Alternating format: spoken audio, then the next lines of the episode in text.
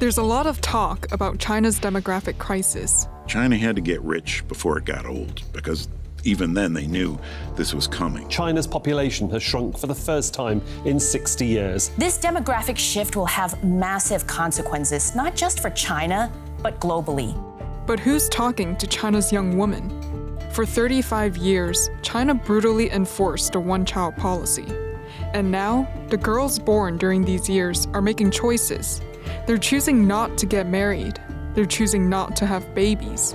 They're lying flat. They're letting it rot. This year, a record 11.5 million Chinese students are going to graduate college. But before they plan for their future, they'll need to deal with what's happening right now 20% youth unemployment, a housing crisis, and a post pandemic economy teetering on the brink of recession. All of this is forcing Beijing to rethink its policies. I'm Jasmine Tse, bringing you a special Inside China series.